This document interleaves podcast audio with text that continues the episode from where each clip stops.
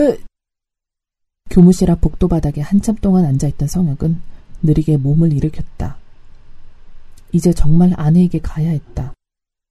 아내한테 가서 학교를 다 때려 부수고 왔노라고 말을 해야 했다. 그래야지만 아내를 보기가 덜 미안할 것 같았다. 휴대폰을 꺼내들었다. 친구 현목이를 부를 작정이었다. 빨리 좀 와달라고, 급하게 아내한테 가봐야 한다고 부탁을 할 참이었다.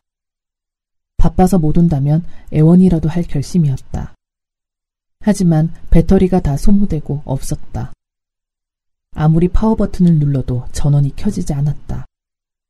에이! 휴대폰을 복도 바닥에 팽개쳤다. 휴대폰 파편이 사방으로 튀었다. 품속에 간직하고 있던 윤빈이의 휴대폰을 꺼냈다. 그러나 그것도 더 이상 켜지지 않았다. 이제 아내하고도 아들하고도 영원히 연결되지 않을 거라는 단절감이 엄습했다. 몸 전체가 부르르 떨렸다. 그, 그래도 가, 가볼 거야. 걸어서라도 가야 했다. 본관 현관 쪽으로 천천히 걸었다. 몸이 움츠러들고 걸음이 머뭇거려졌다. 게다가 다리에 힘이 없어 자꾸 휘청거렸다. 눈앞도 어지러웠다. 가고 싶지 않은 마음도 있어서였다. 무서웠다. 가서 아내임을 확인해야 된다는 사실이 두려웠다. 뭐, 못 가겠어. 냉장고가 보였다. 스테인리스 재질의 시신 안치용 대형 냉장고가 눈앞에 나타났다. 싸늘한 냉장고의 상층 맨 우측 칸에 박해란 사십팔 세라 휘갈겨 쓴 검은 글씨가 또렷이 보였다. 성혁은 눈을 질끈 감았다. 하지만 그 명패는 없어지지 않았다. 오히려 점점 더 커지고 점점 더 또렷해졌다. 명패뿐만이 아니었다. 냉장고 속에 반드시 누워있는 아내의 모습도 선명하게 보였다. 아내는 하얀 천을 전신에 덮어쓴 채 차갑게 얼어있었다.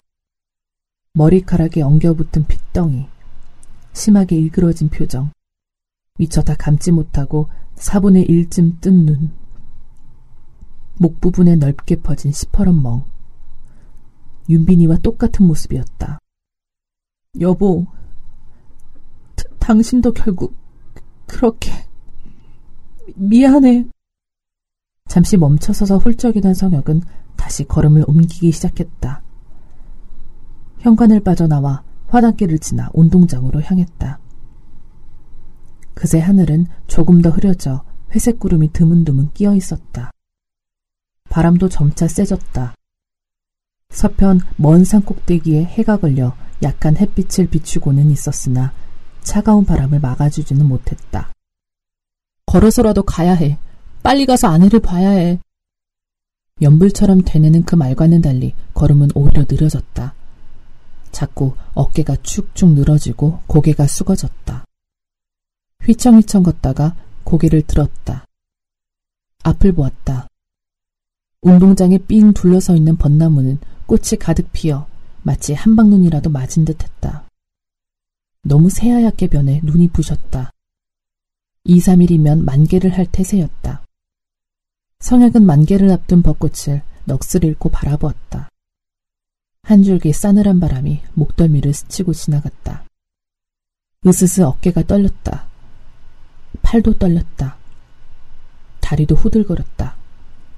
벚나무 꽃가지들도 몸을 떨었다.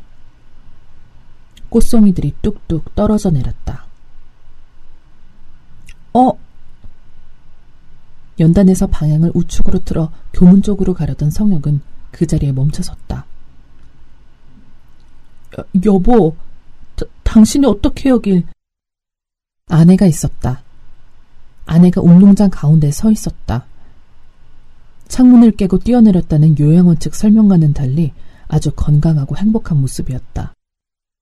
상처 하나 없이 말끔했다. 그런 모습으로 윤빈이와 배드민턴을 치고 있었다.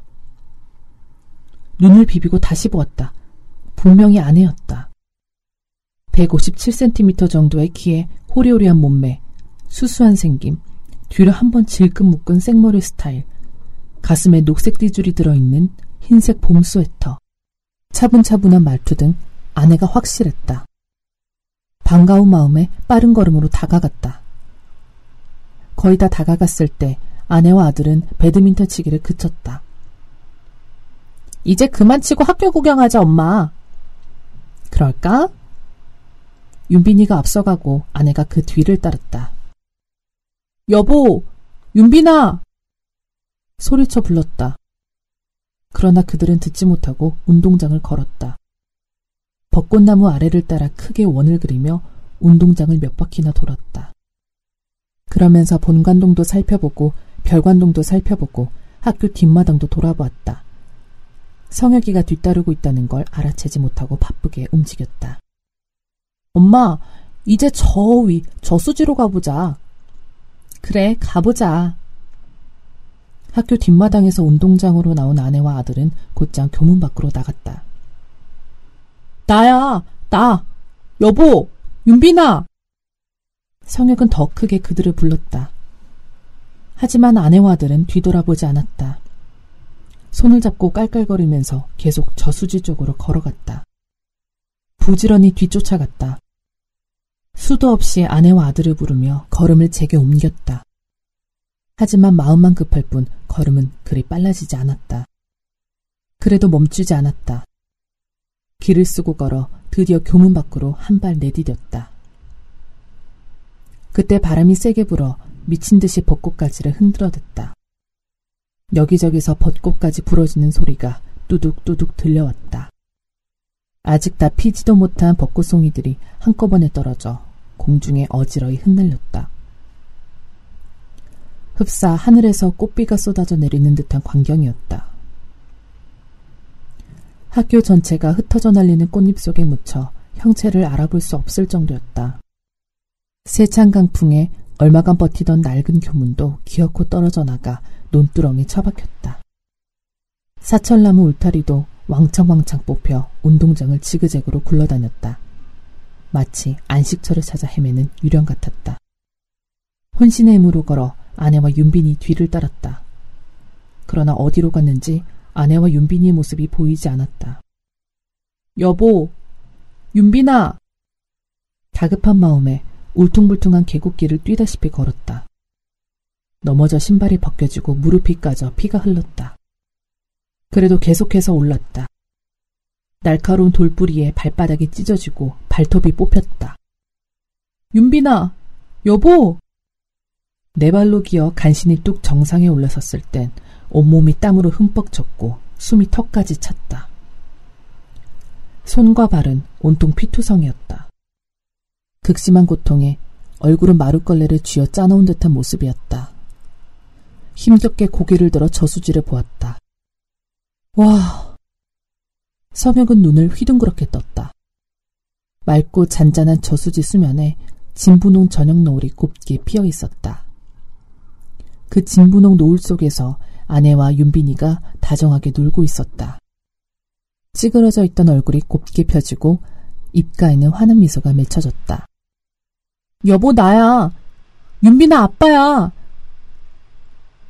목이 터져라 큰 소리로 불렀다.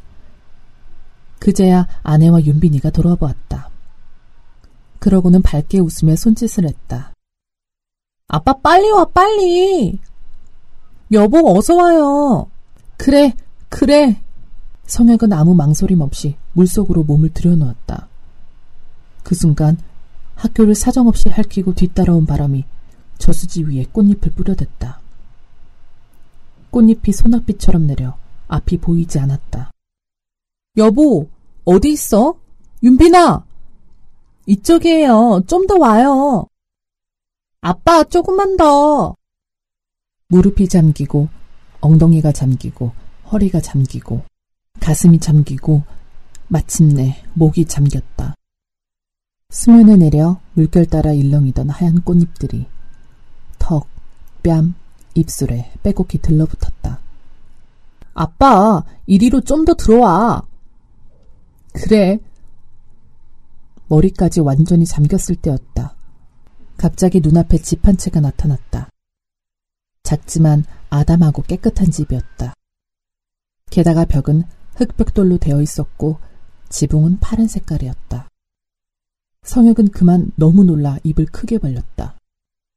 어때요, 아버지? 이쁘죠, 여보? 대체 이게 어떻게 된 거야? 아내와 아들을 번갈아 보며 물었다. 제가 그동안 아버지 어머니를 위해 지은 거예요. 윤빈이 네가? 예, 언젠가 제가 약속했잖아요. 나중에 제가 커서 어른이 되면 집을 지어드리겠다고요.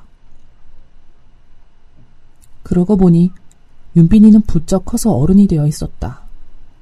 키도 크고 덩치도 크고 말투도 어른스러웠다. 반면에 아내는 머리칼이 희끗희끗하고 주름살이 빼곡한 게 많이 늙은 모습이었다. 성혁 자신도 얼굴에 잔주름이 가득하고 눈도 침침했다. 머리카락도 벚꽃잎을 뒤집어 쓴 것처럼 반이 넘게 하얀색이었다. 아버지, 집안 구경도 하셔야죠. 응, 그래, 그래. 성혁은 아들과 아내의 손을 잡고 황토집 안으로 들어갔다. 집 안은 바람 한 점 없이 아늑하고 포근했다. 하지만 저수지 밖에는 온 산을 집어삼킬 듯한 강풍이 여전히 휘몰아치고 있었다. 강풍은 특히 학교 상공에서 괴성을 내지르며 크게 소용돌이쳤다. 거친 소용돌이에 휩쓸린 꽃잎들은 작은 몸체가 갈기갈기 찢겨져 가루가 되어 흩날렸다. 어느새 하늘은 진분홍 저녁 노을이 다 사라지고 차츰차츰 검은색으로 변해가기 시작했다.